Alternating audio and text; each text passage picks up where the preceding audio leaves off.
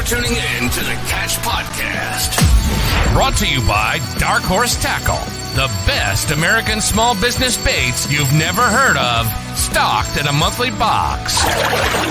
Use promo code the Catch 5 off and save $5 off your first monthly subscription to the Weekend Warrior box.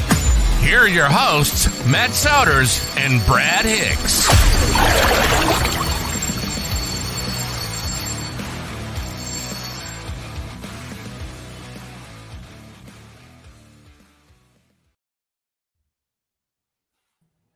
Wherever you are and wherever you're listening, thanks for tuning into the catch.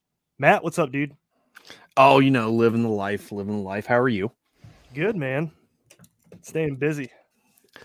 Yeah, I mean, I, I could say the exact same. Staying busy, work is just sucks, but it is what it is. Uh, but yeah, you got out on the uh, water this week. One of us, I just I like know you- last week, I had a softball tournament to run again, so it's great. Yeah.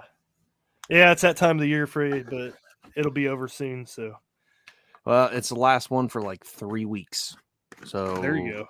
Sundays are back to where we'll be on the river as long as the stupid rain doesn't keep coming. Are you fishing this weekend? Heck Mhm. yeah. Sweet. I got, uh, we can go Saturday or Sunday, or I can go both. So It'd be Sunday because I unfortunately got to work on Saturday. yeah. But uh, I, I had, I had Friday off, so I went Friday, Saturday, and Sunday this past weekend. Uh, the river was flooded Friday and Saturday, so I hit a, a local lake around us and caught some fish, some largemouth. Hashtag largemouth suck. Yes, green fish or poo fish. But, But- I there it's it's a it's a fine substitution when we can't chase the brown br- the brownies. So I'm I'm cool with it, I suppose. Now tell everyone out there because we did our first episode last week. Some people were used to it. Some people might be new and they got the first dark horse unboxing. Tell everybody what you caught all those fish on, all those green fish on. dude. So I caught him on that Crockett Gator X Bite Buzzbait and the X Toad. That was sweet. They were crushing it, like literally right up to next to the kayak. That happened twice. I know. Did you send me that video? And I was like, you're reeling it in. I was like, he wouldn't just send me a video of just hearing a clack in the background. Like, I he knows I know what a buzzbait is. I've got like two boxes full of them, and uh and then all I see is all I hear is right at the boat, and Brad's like, "Oh man, it's Yeah, that was sweet. That was cool. But yeah, I caught quite a few fish on the lake, and then Sunday rolled around, and I'm like, I don't want to go back out there. So I tried my luck at the river, and it was flowing pretty quick, and it was pretty dirty. And uh, ended up throwing the chatterbait for a while and caught a nice 18 incher off of it. Yeah, we had uh one of our buddies, Cam, uh, go out Sunday too, but he actually went waiting because he didn't feel comfortable to get the kayak out, which I don't blame him because he was over by uh T-ville, which when that water is up and moving, it is moving. Like you could your boat, you're not stopping. It's like when we went down the mad to the good old pickle park. Um Oh yeah, it, it's going. I mean, it moves. It's it's going fast. So he went out and waited. He didn't catch anything because it, it was moving. At least I don't think he did. I, he would have posted it. So I don't think he got anything. But uh, yeah. I mean, that water was doo doo brown and moving quick. Yep. But that was the only fish I caught Sunday. I was out there for like three or four hours. So I was happy with it. It's whatever. What'd you get it on? Chatterbait. Oh yeah, yeah. I remember. I saw the post, and I was like, yeah, I'm not surprised. It's dirty, and whenever it's dirty, we can throw the jackhammer and get hammered. I love it. I'm starting to like, you know, I'm starting to prefer fishing muddy water. Like this, uh, we're, we'll get into it more this episode, but like the low summer clear water, I suck at fishing it. So we're gonna learn a little bit about that tonight. I was about to say that's why we have our guest on tonight. But I tell you what, man, I kind of like. I don't know. So it's a catch twenty two. I have more confidence in muddy water because that's what I'm used to, especially when I go down south. When I was down south and everything, it's all muddy water. It's all great and disgusting. Um, but there's something about catching. Like when we were in Dale Hollow and we moved all the way up that, and it was super clear, like eight feet. You could see the bottom still Mhm. and you've seen all the like the uh uh shad running and you see some Oh, yeah. fish every now and then like that's cool especially when you see them eat that's pretty dope Yeah, it is cool.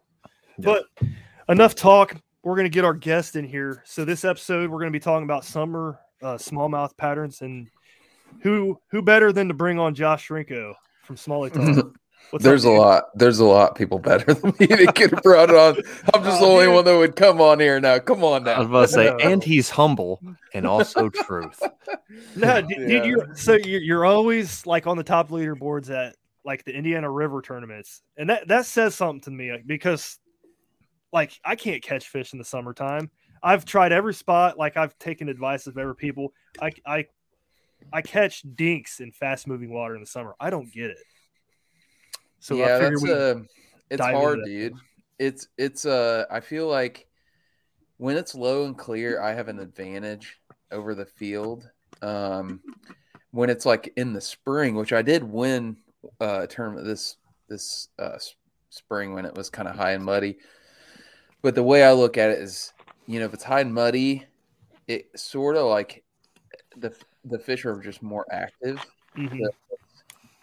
the chances that someone's going to catch a 20 or whatever is like higher uh than like and i might catch one too Mhm. you know or i might catch a couple nice fish too but the chances that other people are going to catch them is higher so when it's low and clear i feel like it you can't you can't just approach the river like you can't uh just chuck and wind sort Mhm. of thing and like get lucky like you're gonna have to be a little more strategic about it so when it's low and clear i think i have a little bit of an advantage but i'm i'm working on my spring stuff like i said i won won one this uh spring um and i think i got a little bit of something going on for my spring bite um Mhm. so still working on that but yeah dude um i love low and clear water so we, we can Heck talk, yeah. talk all day about it Heck so yeah. sure. Before we start though, because this is a new show, people might know not know who you are. So you want to give a little like background introduction on yourself? Yeah, sure. So, um, I am a self-professed smallmouth junkie. Um, uh, whenever, whenever I run into someone like, you know, at work or something that you know they don't know anything about me, they see my tattoo or something like a smallmouth tattoo in my forearm. They're like, you know, I'm like, yeah, you know, I host a smallmouth podcast. I own a smallmouth clothing company like I do nothing but fish for smallmouth. So like I don't know what that says about me, but I'm like, you know, I I just love smallmouth and I I don't even know why I kind of gravitated towards that. Um, but man, it was something in my like early 20s I started like really targeting smallmouth and I just kind of fell in love with that species and you know, there's not in Indiana, there's just not a ton of opportunities to catch cool fish and i think Mhm. smallmouth is the coolest fish that we have here. There's we don't ha- really have muskie to speak of or like cool salmon runs or anything like that unless you go way up north. So smallmouth is just one of those fish like i just fell in love with and you know i chase them all over the country. I travel everywhere and um, yeah man. So that's that's me. So host smallie talk podcast if you haven't heard of it and own Achigan brand so and you boys are always rocking the Achigan brand Oh, dude, I got my Matt, shirt on I don't, now. I don't know I how I, don't feel about it. that, dude. You didn't, you didn't wear any, any achievement stuff. I think I'm gonna have to leave. there you go. Hell yeah. Dude, this is my favorite shirt. Dude, like the, I- the Quest for 23 shirt. I wear it like two days a week, it seems like. Yeah, it's gross. It's disgusting. I, I like, I like that shirt too. It's, it's always like an outfit uh faux pas. I'm like, I always wear a Quester 23 hat, so I'm like. "Ah, I'm gonna have to switch hats if I wear the shirt. I can't be matching, so my wife's gonna think make that fun of me. I think Yeah. that too when I go to the grocery. Usually when I wear this shirt, I'll put my all black NRS hat on. yep. yeah, There you go, see, dude. you guys think about that stuff, and my wife will be the first to attest. I'll go to the grocery store and some shorts. She gets mad because this is what I wear to Kroger in the winter: shorts, Crocs. Sometimes I'll have long black socks on with my Crocs, and a sweatshirt, and then whatever hat. Like it just doesn't Dude, matter. It is what it is. nothing wrong care. with that, dude. Well, Did you get it- that it's hat? security in your relationship, dude. She knows you're not trying to pick up chicks. Yeah, that, Exactly. One hundred percent. I like don't I don't care at all. I purposely go out to try to look as clownish as possible so she knows how much I love her. I'm gonna say that. That's that's Yes, see now That's exactly what get you mad. should say. Matt bought the uh Matt bought like a flower looking hat from Oh, kayak I- cushion. yeah, it's. In, I think it's in the truck. No, it's upstairs. Uh, another joyous thing because I have so many See hats. wearing that all the time. My wife uh she says that's one thing. So I she bought me a big hat organizer to go to the back of my closet door, which is dope because I have like 40 hats hanging from it now, which it freaks me out every time I open it up because they swing and I'm like, what is that? And I like want to fight them. But anyway, I bought is a kayak cushion hat that has it's like a bunch of uh tropical flowers on it. And Looks like a got the- bro hat. It, it does. It looks like a the douche hat is what it looks like, and I love that thing. I was wearing it all the time, and she was finally like, "You have to stop wearing that hat." And I was like, "Why?" She's like, "People are staring." I was like, "I don't care." we need to come out with some more think. flamboyant. We we need to have more flamboyant stuff at the cheek. And I, my one of the guys that does the artwork, uh, Andrew, he's like always pushing for doing some like more out there stuff. And I'm like, I don't know, man. I just wouldn't wear that, you know. So I'll wear it. yeah, I think we need to. I'll- I think we need to go out a little bit more. Get some pinks, you know. Get some flowery stuff. I- Nothing wrong with it. It's great. It's awesome. And anything, people will stare at the per like me. I'll be wearing it and they'll be like, "What is that?" And then they'll look and Yeah, look it up and be like, "Oh, they actually have marketing, cool dude. stuff." Yeah, and then they'll buy all the Yeah. Other hats. I had a lady sure. at Kroger ask me what my shirt said. I, I was wearing the one that said Achigan with the bass on the front. She's like, "What is Mhm. Ach Achigan?" Yeah, She thought it was a cool Yeah. shirt though. That's why she asked. Yeah, I get a lot of comments on those depending on where I'm at. So it's it's always cool, you know, when you're somebody asks you about your own brand, you know, and I'm like, oh yeah, just tell them what it means and stuff. So yeah, I mean, we've had a lot of fun with it. Smallie Games is about half over right now, so we got. A, have you guys been seeing the 20 inch leaderboards? Mhm. Mhm. You been paying attention? You boys need to start.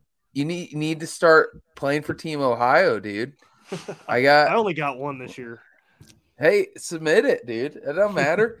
Like Yeah, it, it's it goes to, it goes towards the leaderboard. Uh, but yeah, we got Indiana. I just did one, and I haven't even released it yet. Uh, so, um, Ohio's still hanging in third. So we got I saw that. Pennsylvania, Indiana, and Ohio on there. The It's close, three. man.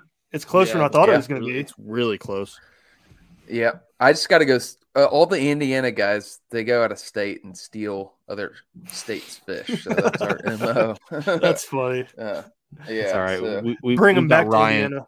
We got Ryan Dole, so he can just carry it. It's fine. I know you guys have uh Erie too, so I feel like Yeah. there's a little bit of a disadvantage for Indiana. We don't really have any place like that where you can like you know go within the state, so we got to you know take trips. So kind of the rule is like wherever the game piece ships, like that's what it counts towards. So it's where the angler lives. Um, so it's easier for me to you know kind of calculate it and stuff. So Dude, I want somebody to come Yeah. from like Washington and fly to Erie for like a week fishing and just Washington fly up where where the could, dude. smallmouth where the smallmouth bass is technically an invasive species and it's a kill on sight fish and they just become the best. yeah. Yeah. dude. I mean, you can like. There's guys, uh, you know, like uh, we got a guy from Canada that's playing, and it's like, dude, that's not even fair. Like he's got Yeah. some lake that he fishes up there and just like crushes it, and he's like got he had like 19 in like a week, and he's like, uh, yeah, I need to go back out and fish for a couple days. That's So, crazy. Yeah, we're just all Lord. playing somebody else's game, honestly, dude. Just, just just toying with us. So, um, but yeah, man. Well, thanks for having me on, guys. I'm Yeah. excited. It's cool that you guys kind of spun off. I I saw the the um, smallmouth on the logo, which I very much appreciate. Heck So, yeah. I oh would yeah. expect nothing less from you too. So, Yep. Uh, So that's but a yeah, good Yeah, it's cool. Go. that's a good way to transition, I guess. We can start off. So we just got out of spawn here in Ohio, and we're I think we're transitioning out of post spawn. So I wanted to talk a little bit about that, like the spawn to post spawn transition. Do you know why it's so hard to catch fish during that time period, and where they sit?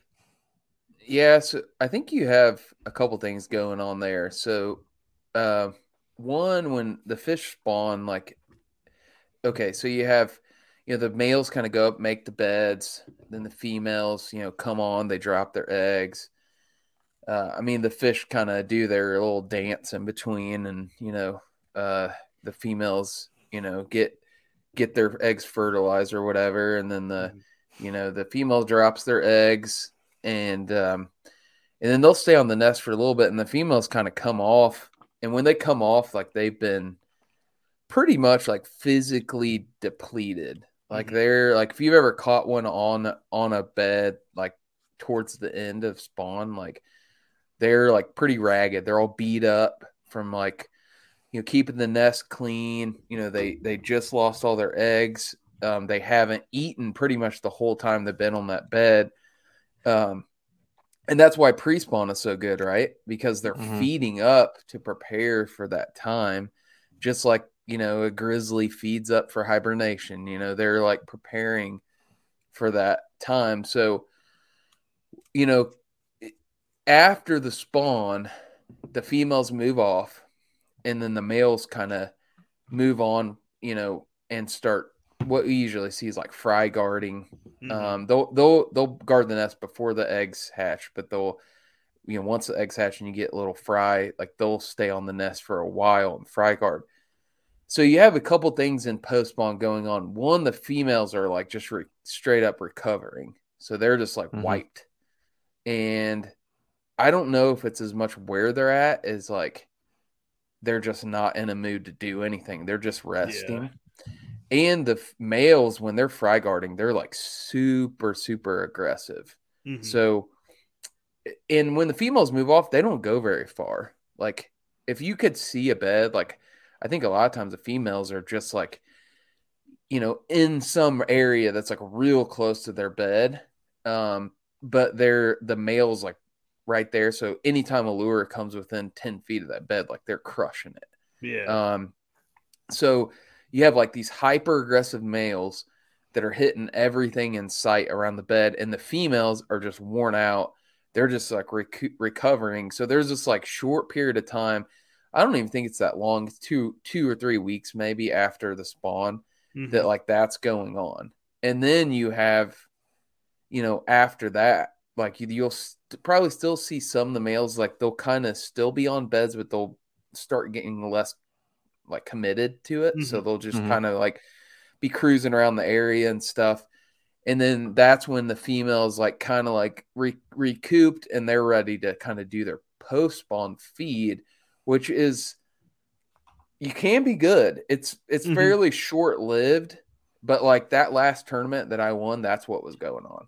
Like there Okay. were there were females that were feeding post spawn and they had recovered enough where they were like ready to eat and they weren't super fat yet because when you catch them you can kind of tell like they're still spawned out yeah. and uh they're not quite there yet the males you're starting to see like they're getting a little chunkier um they're because they've been eating uh guarding that fry um and the females are still kind of in that post spawn but they'll they'll eat and usually you can find them somewhere close to where the beds were at so Hmm. that's kind of like sometimes it'll be like you know there might be a little like tree or riffle or something kind of next to like a spawning flat but that's kind of where I found them. So it's it can be a fun time to fish. It's just really finicky. It's hard to Mhm. know when exactly that is. Um, just like spawn can be funky, dude. If you don't have clear water, like we had a tournament, um, a- like so it wasn't the last grubby tournament I fished, but the one before that, um, on the White River. That I don't know if you guys saw Nathan Pickering. He put Mhm. up Mhm. 98 and a quarter inches Yeah. The White River, which is just Insane. freaking ridiculous. That's awesome. Yeah. And I, I had fished the day before him because me and him are buddies and we are kind of texting about like, you know, it- honestly, the spot where he did that, he like asked me, he's like, dude, can you leave my spot alone? Because I knew where he was going to fish. and uh, I was like, yeah, dude, I'll, I'll, I'll leave it alone. I was like, I'll go to a different spot because he basically told me about it about three years ago. He's Yeah. like, dude, this like this place is unbelievable. These huge fish have beds in this little flat. And he knew I was probably going to go there if he didn't say anything. Um, and I absolutely was. Um, uh, but what was funny is like so th- i think there was a full moon or something at play around that time but um so I went to where I was like I knew where there's some other beds, and uh, dude, there were no fish on the beds that Hmm. the day before, and like we had some kind of full moon. I think it was a full moon the night in between him and I, um, fished, and the fish went from not on beds to on beds the next That's day crazy. and Yeah. he crushed them. Like he had 98 inches by like 10 a.m. Like it was like, Wow. That's Yeah, it was like- man. yeah, it was crazy. Um, so uh, there's every, ev there's no time of year where the that's the thing we love about fishing, right? Is it's like always sort of a guessing game. Mhm. Like Mhm. guys, I hear guys always say, "Oh yeah, the, you know, fish do this and fish do that." Like we don't know what fish do, dude. We're kind of just Yeah. like. runs through my mind all the time. Yeah, I mean, we're just it's this huge puzzle, and like when you're on the water, you're kind of putting that puzzle together, and you're kind of seeing pieces of the puzzle, but you're like not quite sure what that part of the puzzle is. But then you kind of maybe you put two or three pieces together, and you're like, ah, yeah, okay, I'm starting to figure that side out. But like, and there's been days where it feels like the whole puzzle's put together, you Mhm. know, but like, you know, you just kind of it's a very much so guessing game, very much so just instinctual. And uh, there are certain like habits you can do on the water and certain times a year that make you more successful than others. But everybody has everybody has days where you go out and you're just like, dude, I suck. Like, Yeah. Yeah. That's been me the last three weeks. I say Brad Brad gave me the best. We were talking about this, it was months ago. And I was like, Yeah, I read this. And Brad's like, Yeah, the fish don't read the same magazines you do. And I was like, Yeah, that's really true. Glenn I Young mean, from Z Man told me that. I know. And then you told me it, and I was like, Yeah, and that's that makes total total sense. Because Yep. like you said, it's like a puzzle. We can try to put a pattern together, but I mean, Mhm. we've all been out pre-fishing and we have a pattern, and then day of fishing, your pattern is not doing anything for you, and they're not biting a jackhammer, they're biting a crankbait now, and it's you have to change everything up. So yeah, I know exactly where you know you're coming from and how it is. It is like a big puzzle that we almost never have completely filled. So Yeah, I mean, there's days where you feel like it, but I mean, Yep. I think it's a lot of it's a li- the the thing that separates guys who are like really good because then you have like you know real high end anglers like you know Kevin VanDam and Wheeler and those guys that do that. Mhm. But I bet you if you sit down with those guys, they kind of tell you the same thing. Like I don't know what I'm doing. Like I'm just out there kind of like I can just do it faster than everybody and like Yeah. you know, or they're like, you know, can do it more consistently. Or a lot of times I think those guys are doing little things just a little bit differently than everybody else. Like their cat, they have this like, you know, kind of sixth sense that they're like, oh man, I think there's a fish behind that rock or instead of this, these other 10 rocks, you know, Yeah. and it it's like this kind of deal where they have this like they don't really know why they think that but they're thinking it um because i i think a lot of guys try to boil fishing down to this almost like black and white you know like Mhm. ooh if, i just knew how to use this technique or use this bait or if i knew this spot you know and it's like yeah does it come down to spots and baits sometimes sure Mhm. but a lot of times it's, it's a combination of everything? Yeah. And it could be as simple as like cadence of a lure. Like somebody Oh, else time. can just, you know, like wind their lure in just a split second slower than you, and that's what triggers the fish. bro i've i don't know if you guys listened to the episode of smallie talk after we went to pennsylvania Mhm. um but so we went out there with randy long who um is a guy that lives on he lives on the juniata river and the dude just like clearly i was like after fishing with, with him for three days i was like man this guy just knows that river like on an intimate level and there's just yeah. There's nothing that anybody like he, would just smoke anybody on that river. And we were like in chris's jet boat and we're literally parallel with him on the river. So like we're on the exact same line on the river that he is up from left to right. But he had positioned his boat wherever in the middle and he he couldn't have been more than 20 yards from us. Him and Derek Burton was on his boat, dude. They were literally catching fish every cast. That's like, crazy. And Chris and I were like 20 yards from them, and dude, we could not buy a fish. And like we're like, what the fuck is these what are these guys doing that we're not doing? And like Chris ended up having a meltdown. Like he literally had a meltdown on the boat, dude, and was just like I finally had to calm him down and like we ended up we ended up going a little bit further down river and catching fish, but like sometimes you can't explain it. Like, dude, he literally took out a full size rat swim bait.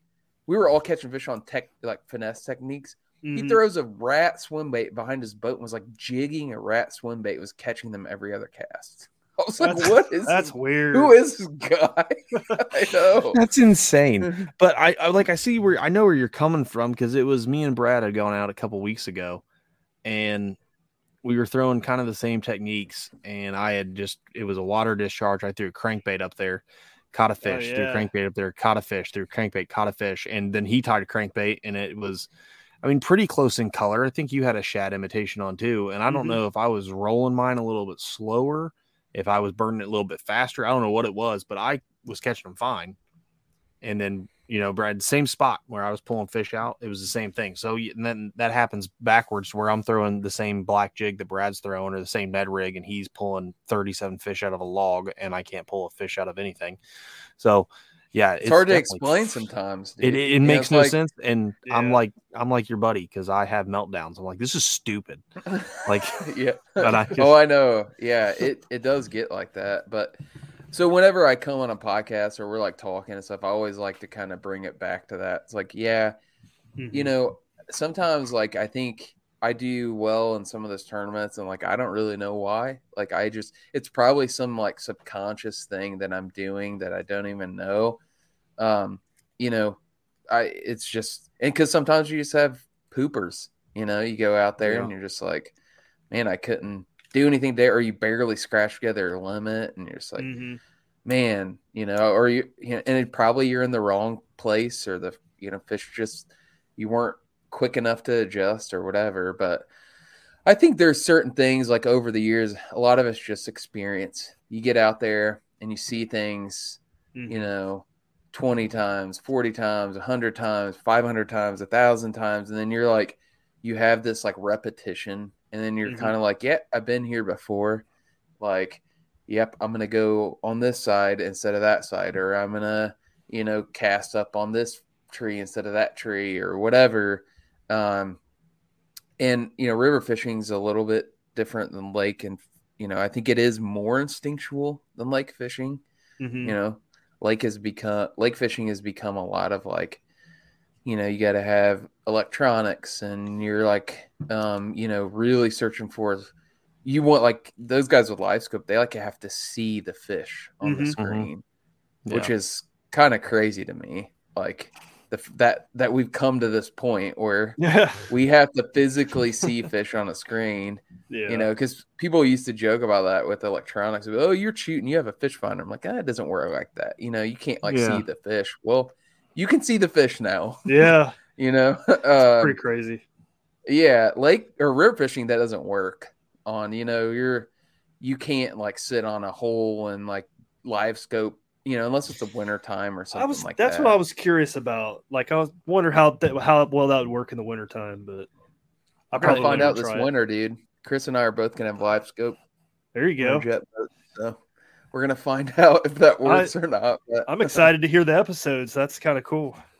Yeah, yeah. So, but yeah, man, uh, summertime's fun. It's um, summertime smallmouth fishing in the river is like, I feel like from about, you know, right after the spawn, maybe like two or three weeks, you know, until maybe like the end of September, you kind of have like a very consistent, like that fishing's pretty much the same. You know the you know yeah water conditions can change and kind of cause the fish to do different things but for the most part like those big fish aren't moving like really far. They'll they'll move back and forth from you know in an area but like they're going to be pretty much like you know doing the same thing every day until you know until they start to like feel like it's time to go towards their wintering spots and you know start feeding up for the winter but Um, it's fun, dude. I feel like you can consistently do well, but you do have you run into those low and clear conditions, and some guys love it, some guys hate it. You know, for me, I I have fun with it. It's fun to to do low and clear. So Yeah, I So- just go ahead, Matt. No, you're good. You're good. I just don't know where they set up for that summertime bite. So I've always heard like mornings and evenings, heads and tails of riffles, maybe. And then later, like middle day, they'll go back down the deeper water and shaded areas. I don't, you know, there's really no like, I won't say that all the big fish are going to the same spots. I think Right. they're all kind of in their own spot. So they all kind of have a territory that they're staying in. Mm-hmm. But to say, like, yeah, in general, can you catch bigger fish in moving water in the mornings and evenings? Yes, you're right. Like, that's, and the reason why, like, that's moving water is like a feeding spot. So, Yeah. like, they're going to be actively feeding in those areas. But guess what? So are all the other fish. Mm-hmm. So to like catch a big fish in a moving water, yes, you can do, and that's like a general rule of thumb. They'll probably be there in the mornings and the evenings, um, but um, they'll they'll eat wherever if you can. Fi- they'll they'll eat whatever time of the day if you can find them. They're just like really kind of tucked up and s- like tighter to cover and tucked up in areas um, more towards the middle of the day. But you know I, there's no hard and fast rules for that. You know i think it's it's that's where in the summertime i think there's a couple things you need to consider. Like okay if it's low and clear right? Like big fish are very easily spooked. Mm-hmm. like how many times have you been in a kayak floating down a river and like you're like oh oh there goes an 18 yeah, you know it's like it's gone you know? Like they don't they don't fuck around with like being like hanging out when they know fit people are there. Like they're gone. The little fish they'll stick around or they'll like swim away a few yards and come back you Mhm. know?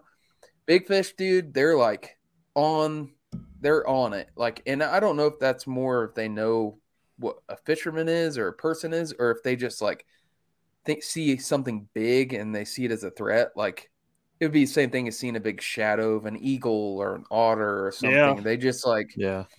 they don't screw around in that like they're gone um so the big thing is like to me is getting close enough to them to catch them without spooking them wherever they're at um because i don't want to give away a lot of uh, some of my like hard and fast secrets here on air Oh, but yeah. um, I can tell you this. Like, okay, I'm, I'll, I'll put it this way: in the summertime, if you're floating downstream and you're making any noise at all, like your noise travels downstream with that current way further than you think it does Mm-hmm. and like you know even hitting one single scraping a single rock like you got to think like the water's flowing downstream so like all your noise and stuff is going with it now reverse that and say okay i'm going to go against the current i'm going to go Mhm. upstream which is harder to do right it's like if you're in a Unless you have river motor. yeah, right. Yeah, or kayak guys in general, they just like want to float point to point. They want to go downstream. You know, um, it's harder to go upstream. You know, even with a motor, it's like you get in skinny water. You got to get out. You got to drag and all that stuff. But if you're dragging upstream over a couple rocks, guess what? Your noise is getting washed back behind you. Yeah. Um, whereas if you're going downstream, all that noise is in front of you. So it's a thing for me. And I'm not saying you have to do upstream approach every time, but uh, like it's for big fish, it makes a huge difference. So like upstream approach is a is a pretty big thing. Like I do almost every time from about June to September, I'm doing upstream approaches. Um, and then uh, you know, on top of that, I'm making super long casts, especially when I come up to an area where I'm like, you know, it's hard to fish an area low low and clear spots if you don't know where the good spots are.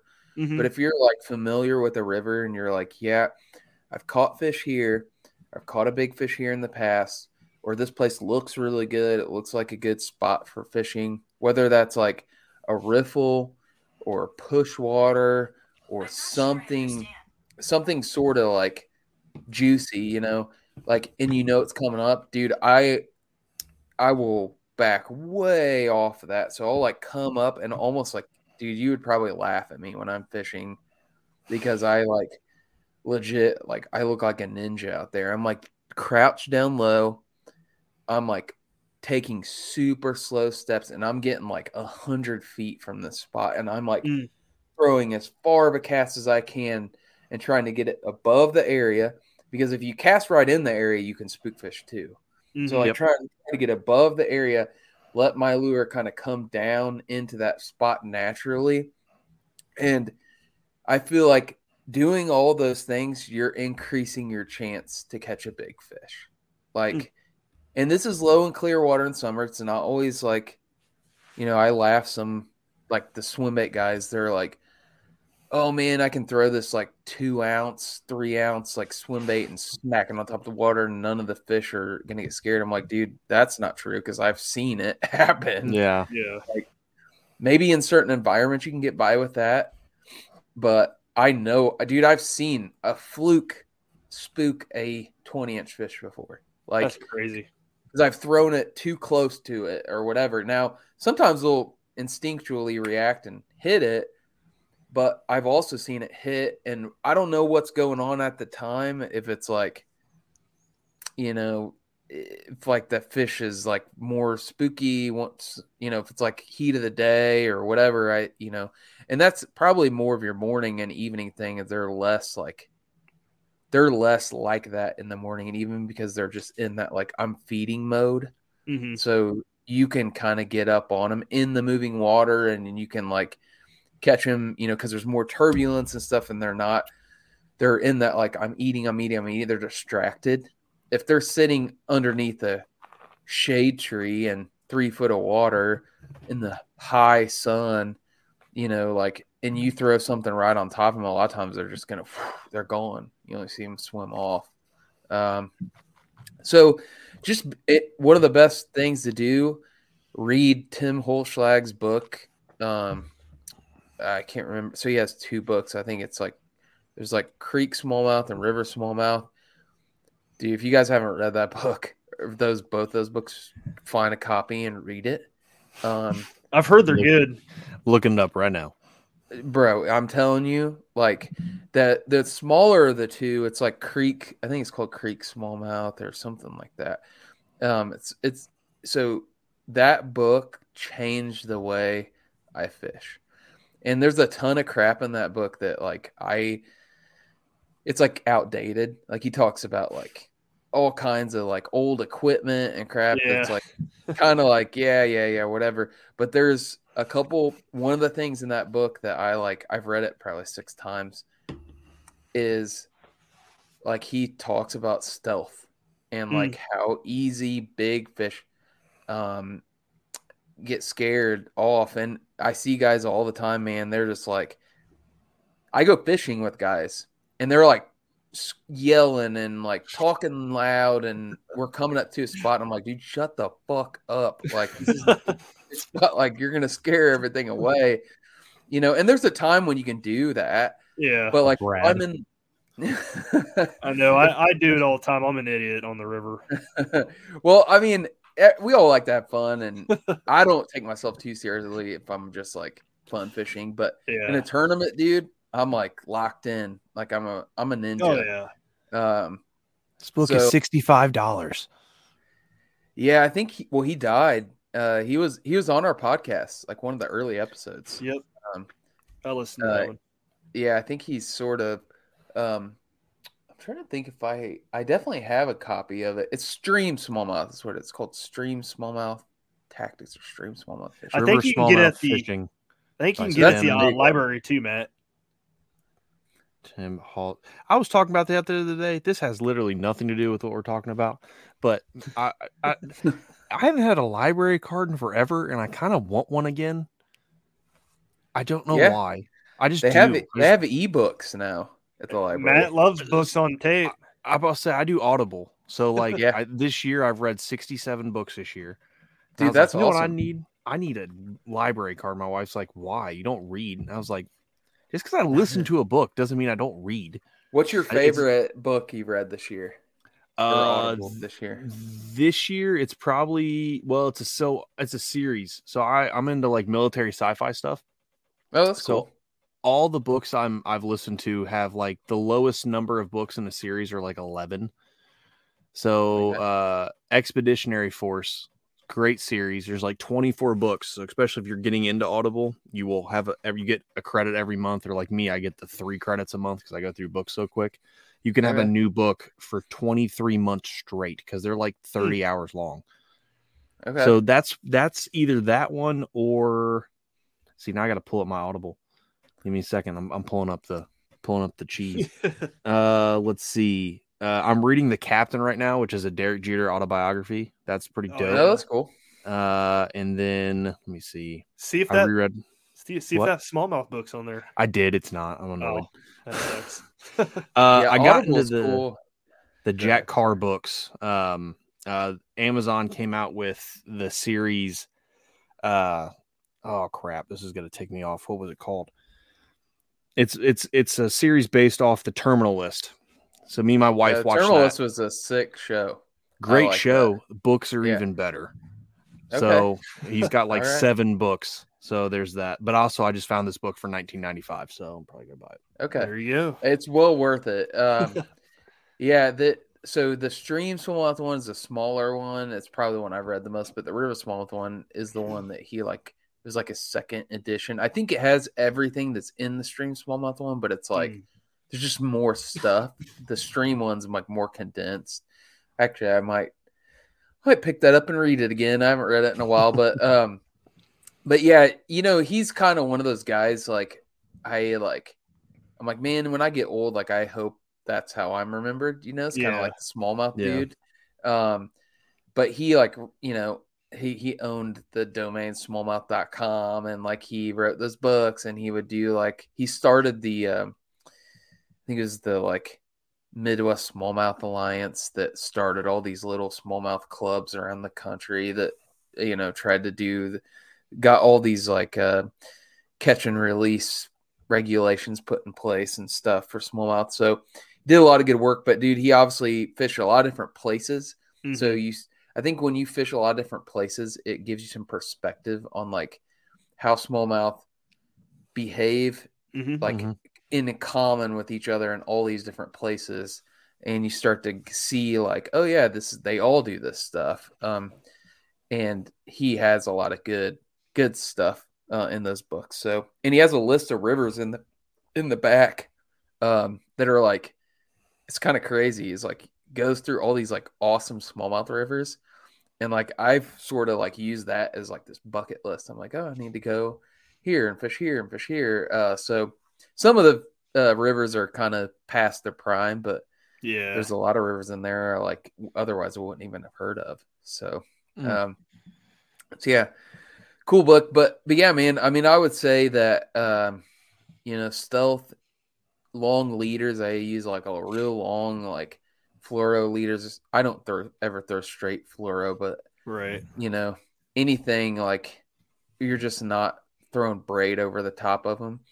Um, and then, um, you know, I don't think as much like the lure itself matters, except um, I think you need to sort of like look at the conditions you're in and in clear water, you know, I always look at I mean, I'm a fluke guy. That's also what I like throwing. But the reason I like throwing it is because it's super versatile. So I can Mhm. like work it Mhm. fast, I can work it slow, I can stop it, I can let it sink to the bottom, I can do all kinds of things with it. Um, and a lot of the rivers I fish are like more like bait fish forage type rivers. So they're Mhm. less crawfish, more bait fish. Um, and I think you'll find that a lot of rivers transition from a baitfish river to more of a, or from a crawfish river to a baitfish river as the season goes on because Mhm. the baitfish are starting to get bigger and more plentiful later in the year. And that's why I end up throwing a fluke. But I mean, dude, like, you know, the standard rules apply. You know, throw like top water in the mornings, and then you know, I t- I'll like usually just throw like a some like a fluke all day long. You know, Mhm. I just that's what I do. Um, but like you can throw top water all day long, and a lot of guys stop throwing that in the mornings. Top water is a big Yeah. bait, dude. Like, Yep. Well, I know the Whopper Plopper catches big fish, but I don't have much luck on it. But once I like move over to like a popper or something, it's like boom, big fish magnet. I don't know what it is. I've seen you throw you throw that Rico, don't you? I do, yeah. Yeah, Yeah. those- those are sick. Top They are water sweet. They're money. Jason We- we Myers had was him on the one the- that got us all on them. Yeah, yeah. we had That him guy on obviously had knows them on to a fish. show. Oh yeah, yeah. Jason's a, a, a whisper. He's like Dole. Um, Yeah. but we had them on the show, and there's a lot that goes into those Ricos. They haven't really changed it at all since they came out, and it's actually switched hands. But there's a lot that goes into those Ricos to make them different than everything else out there. But that's that's one thing that you know you mentioned throwing top on in the morning, then guys put it down. I'm that I'm I'm guys, just because it's always been you throw top water in the morning and the evening, and then you don't pick it up during the day because they're not active enough to eat. Well, Mhm. I've learned that that's bull because Brad will throw a popper at 130 and it's 98 degrees outside and fish will still smack it Yeah. like it doesn't matter. Oh yeah, it's a big fish bait. Like I, you'll get a lot of the smaller fish that'll leave top water in the middle of the day, but that's a lot of times what you're competing with, depending on what river you're in. Like if you're in a river with like a good population of smallmouth, like a lot of times you're you're not necessarily missing the big fish. You're just like catching the little ones before the big ones, Right. and and some of that has to do with like where you're throwing your bait and all that. But um, yeah, it makes a big difference. The, so the other thing I would say that I see a lot of guys miss when it comes to low and clear water in the summertime is like sight fishing. Mhm. And it's sight fishing is hard. It's hard to do because like if you don't know if you don't know what you're looking for, a lot of times you'll mistake smallmouth for like a carp or Mhm. you know, or you'll see it too late. You know, a lot of times you'll like see the fish too late. Um, but if it's low and clear, like one of the things that's going on right now, um, is we're having the uh, long-eared sunfish spawn. So Mm. like usually about like mid to late June, you'll see beginning of July, you'll start to see like little like long-eared sunfish beds everywhere and they spawn in similar places to smallmouth. So you'll Mhm. start to see like, and their beds are way smaller, but they're like clean, dude. Those fish like they clean their beds. They're like perfect circles. Hmm. And what you see, big fish, like big smallmouth, in the middle of the day, dude, like straight up middle of the day, will be cruising these flats where these these sunfish spawn. And dude, like I've caught some giants doing that, and they're like places where you never think you'd see a big fish. They'll be like this super sandy flat that's like six inches deep in the Mhm. middle of the day. And dude, you'll see like 220 at smallmouth just like cruising Jeez, that's through a Whew. flat. But like you'll never see those fish if you aren't looking for them because they're gone, dude. Like I remember specifically one time, it was like two years ago, Chris and I were on the raft and we have a platform on the front of that thing so you can like stand way up.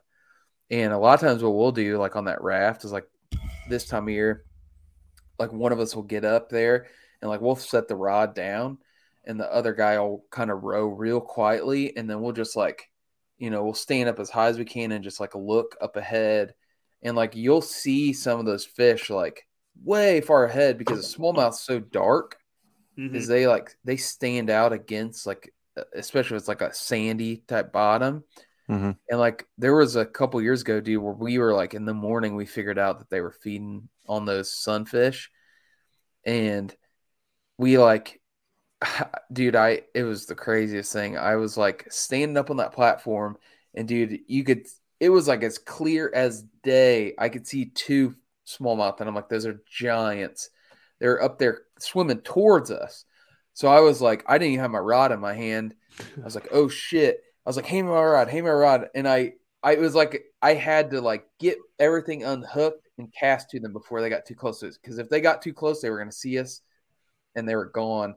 And like you know how that is. You're like fumbling around and your Yeah. Yeah. hooks getting caught in everything, and Uh-huh. your lines wrapped around your rod. And like, dude, it was like I must have did it just in time. And like I threw the fluke right on top of them. That just dropped, and dude, it dropped right in between them, and the bigger one just came up, bam, just smoked That's awesome. It was like an HD, dude. Yeah, and uh, it was a twenty, and it was like that. I would have never seen that fish if I was just kind of looking fishing. You know, I put down my rod. I was staying up. I'll stand up on my kayak. I'll stand up on my seat, and I'll like try to get as high as I can. Which I have that Hobie i11, and it's hard to stand up in the seat in that thing. But Mhm. you know, I would be kind of careful. But if I get way up in it, you can just that extra kind of eight inches worth of height, dude. You can see just enough where you can kind of scan and, um, you know, you might stand up for 30 minutes and not see anything, or you might see small fish or whatever. But, you know, that's another thing you can do in the middle of the day is sight fish. Um, and that takes a little bit of like stopping what you're doing, doing a little bit different. But next time you guys are out and it's low and clear, try that. Just like put your rod down, stand up, especially if you're floating downstream, because you can like put your paddle down. You don't have to do anything and just like Mhm. just look, just look, and you'd be surprised, man. You'll see way more fish than you think you'll see. So it's kind of hard on the Great Miami though because like our, our water don't get extremely clear. Usually, Mhm. usually after about two feet, you kind of like lose the bottom.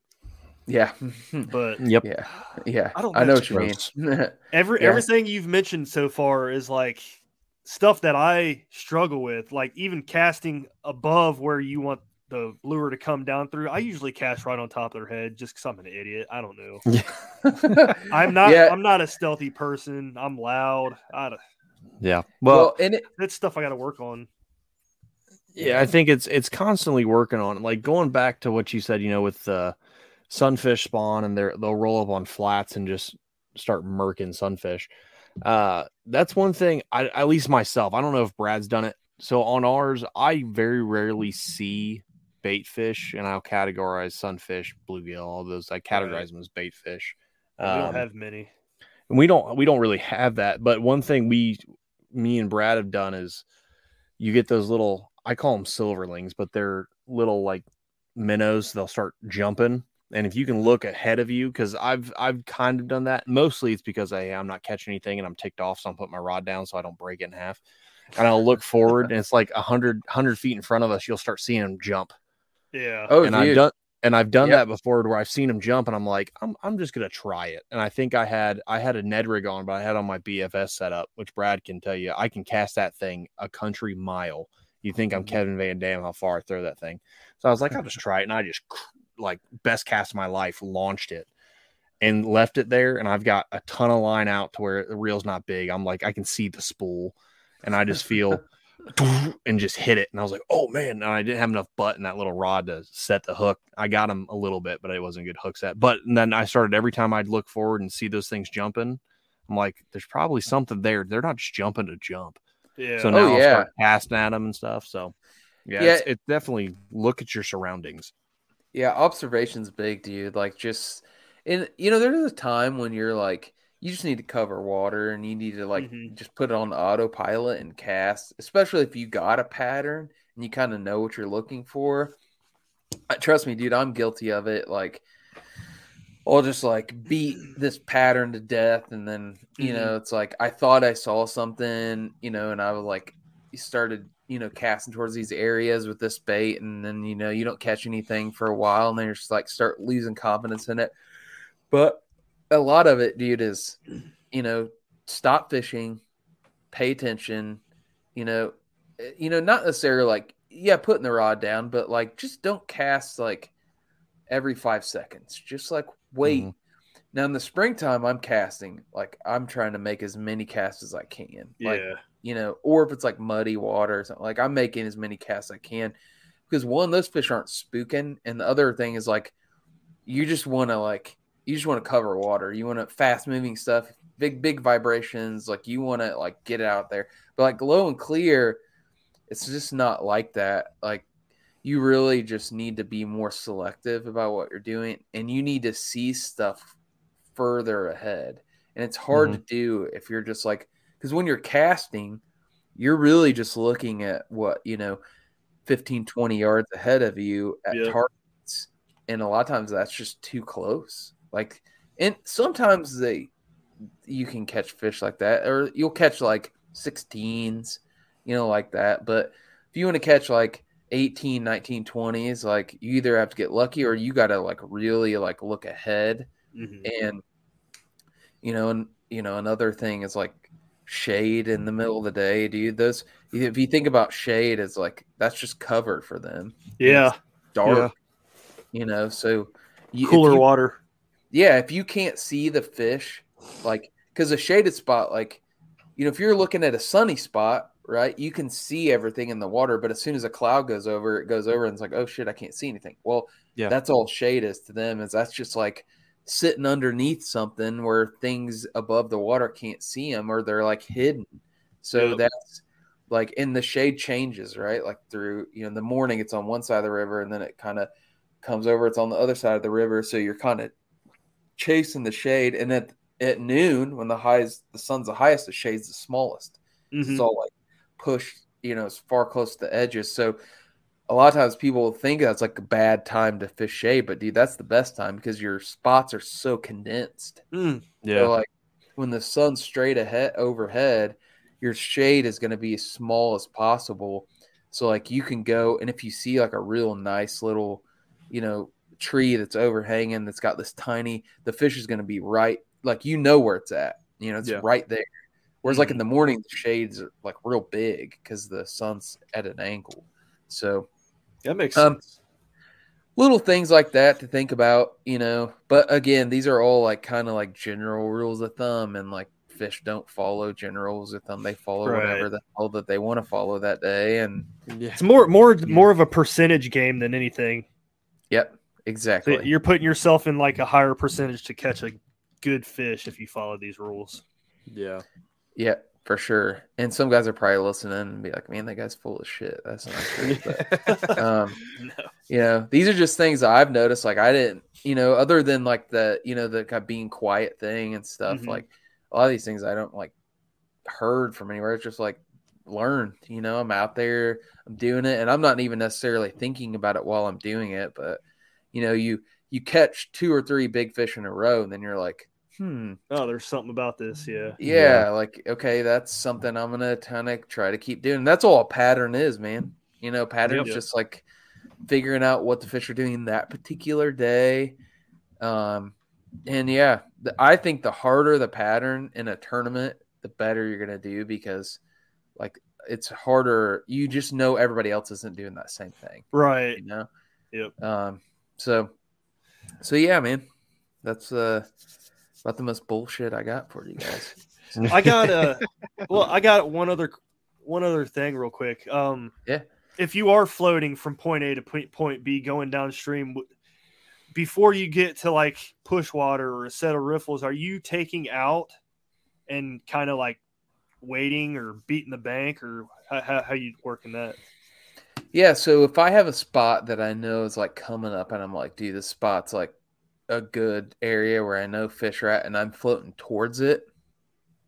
Like one if it's a big enough river, like I'm getting to the other side. Like Mhm. complete I'm like jamming myself on the other side of the bank. So I'm trying to get as far away from it as I can. Then two, I'm being very careful about how I paddle. I'm not Mhm. slapping my paddle. I'm not dropping lures down in my the bottom of my boat because Mm-hmm. I don't know if you've ever heard how much noise a a jig head makes if you drop Oh, it in a hard plastic boat, which is Yep. one of the things I love about that Hobie because it's inflatable. Uh, I almost can't make noise in that thing. Like yeah. even when I hit rocks, dude, it's like very very quiet. Um, Bloop. yeah, dude, it's like, yeah, it's awesome. It's so quiet. Um, so I'm getting off on the other side of the river, and yeah, like sometimes I'll get out of my boat. It just depends on, it depends on like what spot we're talking about. But I'm just trying to get away from that. I'm trying to be super quiet, and then sometimes I'll even float past it and come turn around and cast back upstream on it if it's a very defined spot. Because the other thing you got to think about is like if you're casting downstream and you're pulling your lure upstream, like that's unnatural. You know, I think most Mhm. people know that. Like you want your lure to go from like up to down. So like if you're if you spin around and get more of an upstream approach onto that spot, you can cast ahead of it and let your lure kind of float down. And like a fluke is a great lure for that because I can one, I can launch a fluke, like I can launch it like super far with the spinning setup. Mhm. And then I can just let the current just take it into a spot. Like I don't even hardly move it. Like I'm just kind of like keeping my slack on my line, just kind of make every once in a while, just doom, doom, you know, just making a little movement and just I let it float through a spot. And you got to think like a smallmouth looking for a meal, dude. That's got to be like irresistible to them. Some like yeah. dead, near dead shad, like floating, you know, through where they're sitting at. Like they're gonna like take a look at that. Um, so yeah, that when I'm floating downstream, those are things that I think about. Um, if I'm being very like, you know, if I'm not drinking or like, Yeah. uh, uh, you know, just like being careless, like I'm Yeah. trying to uh, think about this, or you know, if I'm on a lake or a river that's like I'm not familiar with, sometimes I just, you know, I, I don't do well because I don't know where the spots are. Yeah. You know, Yeah. I mean, there's spots on a river, you guys all know them that you're like, dude, this looks like there would be huge fish in here, and you just never catch big fish there. You know, it's like Yep. Can't explain it. It's like, dude, there should be big fish here. And then there's other spots where you're like, yeah, I've caught like five 18s here and I don't know why, but they're just always here. You know? yeah. Yeah. I got a And the couple only way spots you- like that. the only way you find those spots is just being on the water, you know, um, Yep. more and and getting that experience. So but yeah, man. So All right. Uh, one final question. Um, when you're fishing your flukes and stuff, low clear water, are you scaling down on your line size? no, I'm uh if anything, I I have pretty much the same size of line all year long. So I That's run do too. Yeah, I run 20 pound, eight strand braid on my um, spinning setups, and I run 30 on most of my casting setups. And then I run either 10 or, well, no, I'll run 12 or 15 pound fluoro leader. And if I'm really worried, like, like the morning before or the night before a tournament, and I'm like rigging all my stuff, like what I do is I take the, the spool of my fluoro and I make, you know, three p- arm like wingspan pulls Mhm. of Mhm. my fluoro typically and I'll maybe make a fourth if if I'm like it's super clear. So those are that's like how you know, and I don't know how scientific that is, but you know, uh, th- that's just kind of how I do things because I don't want to sit there and measure it. So Right. you know, think like I have like you know, I think I measure my wingspan. Like I have like a six two wingspan, so I'm like, you know, maybe like uh let's say eighteen foot leader to twenty four foot leader, just Okay. depending on what I'm doing. So I I do run longer leaders uh if, if it's clear. You know, like if it's springtime, I almost always will run a some kind of leader on a fluke.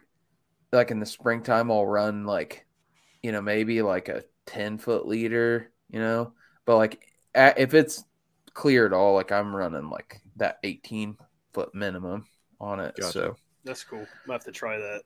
Yeah. yeah. Um, yeah, man. I'm hopefully I'm good. It, it's been low and clear here for, dude. I'm like, I don't see it. You guys have had high water. I'm like, dude, I wish I was. We got a ton of rain there, last man. week. Oh, you did? Okay. Yeah. Yeah, we got a Uh, lot of rain. It, it had we had gotten no rain for what seemed like a month, Yeah. and then we just got hammered with two days of three inch days. So lots Mm. of rain. we could use that here for sure. Um, yeah, we're going up to Minnesota here in a couple weeks, Oh, three that's weeks. fun. Um, yeah, so they're low up there. So I'm kind of like I was looking at the forecast, and they're supposed to get some rain. So I'm kind of hoping Mm. get some rain 'cause we're taking jet boats and kayaks and rafts and everything up there. So I want Sounds need fun. some water. Oh, dude, Taking the yeah, whole it's gonna- float. uh, yeah, we're gonna we're gonna tear it up up there, dude. um, but yeah, I I need to go fishing with you guys, man. Like I need to figure out a way whether me coming to Ohio. I I think we said it a couple times last time. say I've on, either but- either you come to Ohio, but I think what would be better is me and Brad come to you. Yeah, you got you guys got the better river. You guys put up Yeah. better limits. Yeah. I don't know about that. Oh, dude, Um, your guys' I'm- limits are better by far. yes, they are. White River's pretty good, dude. I, I Yeah. will say it's become, and it's not even my favorite river in Indiana. Like, you know, there's if if you guys come out here, I'll take you to some like rivers that nobody talks about. So, yeah, and I'll, I'll especially make sure to record the whole thing. I mean, What- We we were Yeah. supposed to come out there to White River last year, but somebody Justin backed out like the day before. yeah, Marshall, you wiener. uh, so yeah, if you guys come, I actually have nothing. So after this trip, it's like this second week in July. I have nothing going on until October. So if you We're only guys two have, like, hours away. Yeah, I I was was gonna about to say- say, like, yeah, it's not. It's a. It's a morning. It's not even a morning trip. It's like a morning. It's like a commute for most people. Yeah, I mean Cravens came and fished with me on the Great Miami one time. He came here Yeah. early in the morning, went back home. Yeah, if- yeah, that's what I was say. If you guys, I have one particular river. I think it's what I'm going to fish this weekend because I haven't fished it, but a couple times this year. Um, and I have like private access to a spot that um is really good and it's cool. It doesn't get pressured as much as a lot of the other rivers around here, and it's big enough that like you can put two or three guys on it, and it's like no big deal. Um, That's cool. so if yeah, if you guys come out here, I'll take you to to some good, show you that good stuff. Um, but yeah, man. Uh, yeah, I don't know. We'll uh we'll kind of see. I I got angler of the year hopes for the White River series, so I got one. I've won two two out of three on that Oh, series, You and I got well. I need one more because it's your best four. So I Yeah. got a I got seventh in the one that I didn't win. Um, so I need to get like a top three in the next next one of the next two. Um, but yeah, man, White River is good, underrated, like for sure. So, so cool. yeah, Uh, you want to shout out some stuff before we end this, like uh, social media Yeah. and all that crap. Sure, yeah. Honestly, the the two things I shout out is just Smallie Talk podcast.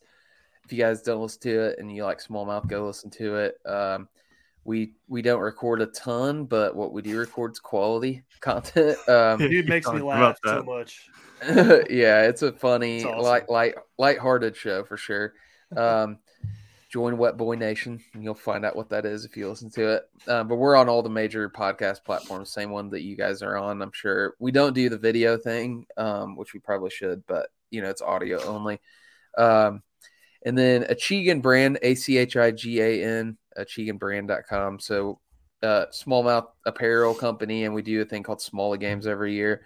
Um, we got a project in the works for that business. We're going to be doing a Smallie snack shop here in the next year. So, we're going to be like the first specialty small smallmouth, you know, tackle retailer. So, Ooh, um, Yeah, let's yeah, go. it's gonna gonna be like some badass stuff. That's I can tell you, like some of the guys that you that you know you've got featured on your podcast and stuff, uh, like Rico and this. We're gonna carry like the good stuff. Um, let's go.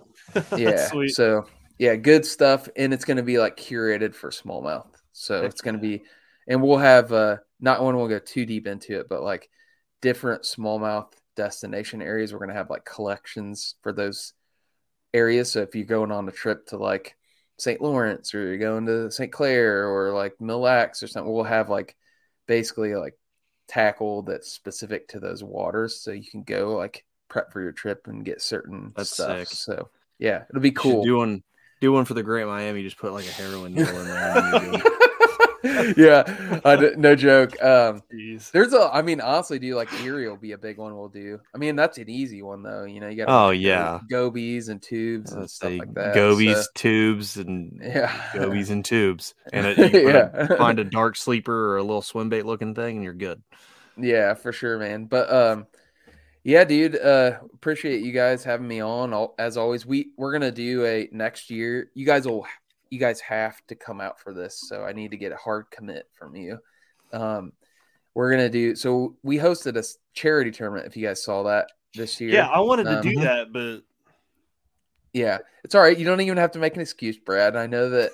um, it, I know you would want to be there, uh, but so we're gonna kind of pivot next year, and we're gonna be doing um, a smallmouth festival slash team tournament. So it's gonna be uh, two day.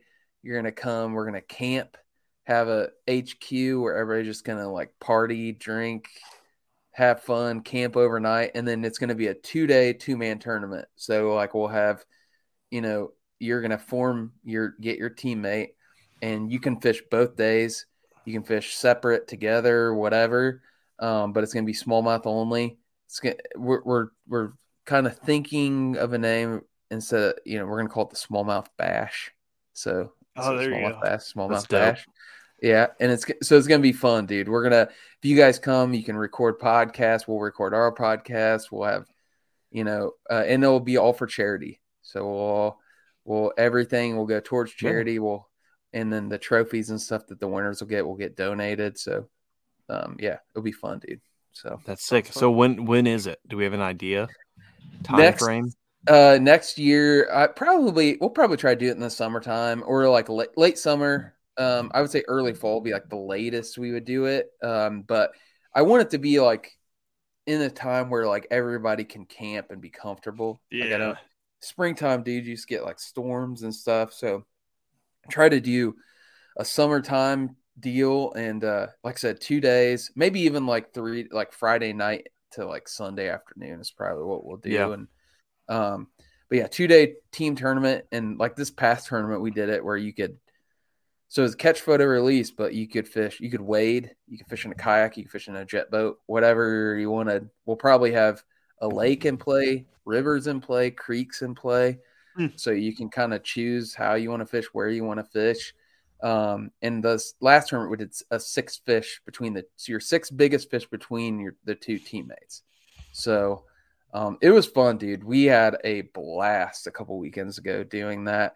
And i was like the team aspect was really cool because you're like chris and i were on team and he was fishing a different day than me. And i was like calling and texting him and be like where are you at on the river oh you need to fish here you need to fish there you need to float over here like there's a big fish spot here like it was really fun so that does sound fun. um, but yeah, we're gonna do that. Uh, it's but it's gonna be more of a festival type atmosphere and hang out. So yeah, you guys will have to come down for that for sure. Oh yeah, for sure. So, so yeah, we'll Well, do. there we go. Yeah, appreciate you guys. So Yeah. Oh, as always, appreciate you coming on, man, sharing some of the knowledge. Not too much of the knowledge because we don't want to give it away to everybody, but some of the knowledge. no, I gave I gave away everything. I said I wasn't gonna do. I away everything. That's all I got. um, yeah, but uh, for sure, guys. Well, um, yeah, let's for sure link up and uh, get get fishing this summer, dude. I got a good, nice little window of time where I can host some people. So, Oh, we'll, we'll Got to get. Nick out there because I want to fish with Nick again. Oh my gosh, that guy's nuts, dude. You you you definitely don't forget your trips with Nick. Yeah. So, that dude's wild. He's a wild man. So, yeah. right. Well, Matt, you got anything else, man? I've got nothing else. Everyone appreciate you uh, hanging with us at the end of this one. This has been an awesome episode, just talking about some of the things that me and Brad struggle, and I'm sure other people struggle with. Uh, definitely, uh, I'm gonna I, where I said I found that book for 19.99 on his website. It's not on there anymore. It lied to me. Mm. So I found Damn. one on eBay that I bid for. So we'll see if I get it. But uh, but yeah, that's where we're at. So thanks everyone for listening. Brad, you got anything else? Uh, just FYI, everybody, we're on all the uh, major platforms now. So Apple Music, Spotify, Amazon Music, and Google. iHeartRadio, Google Podcast, and yeah. So Nice. thanks for listening. We appreciate it. Peace. Later, dudes. See ya.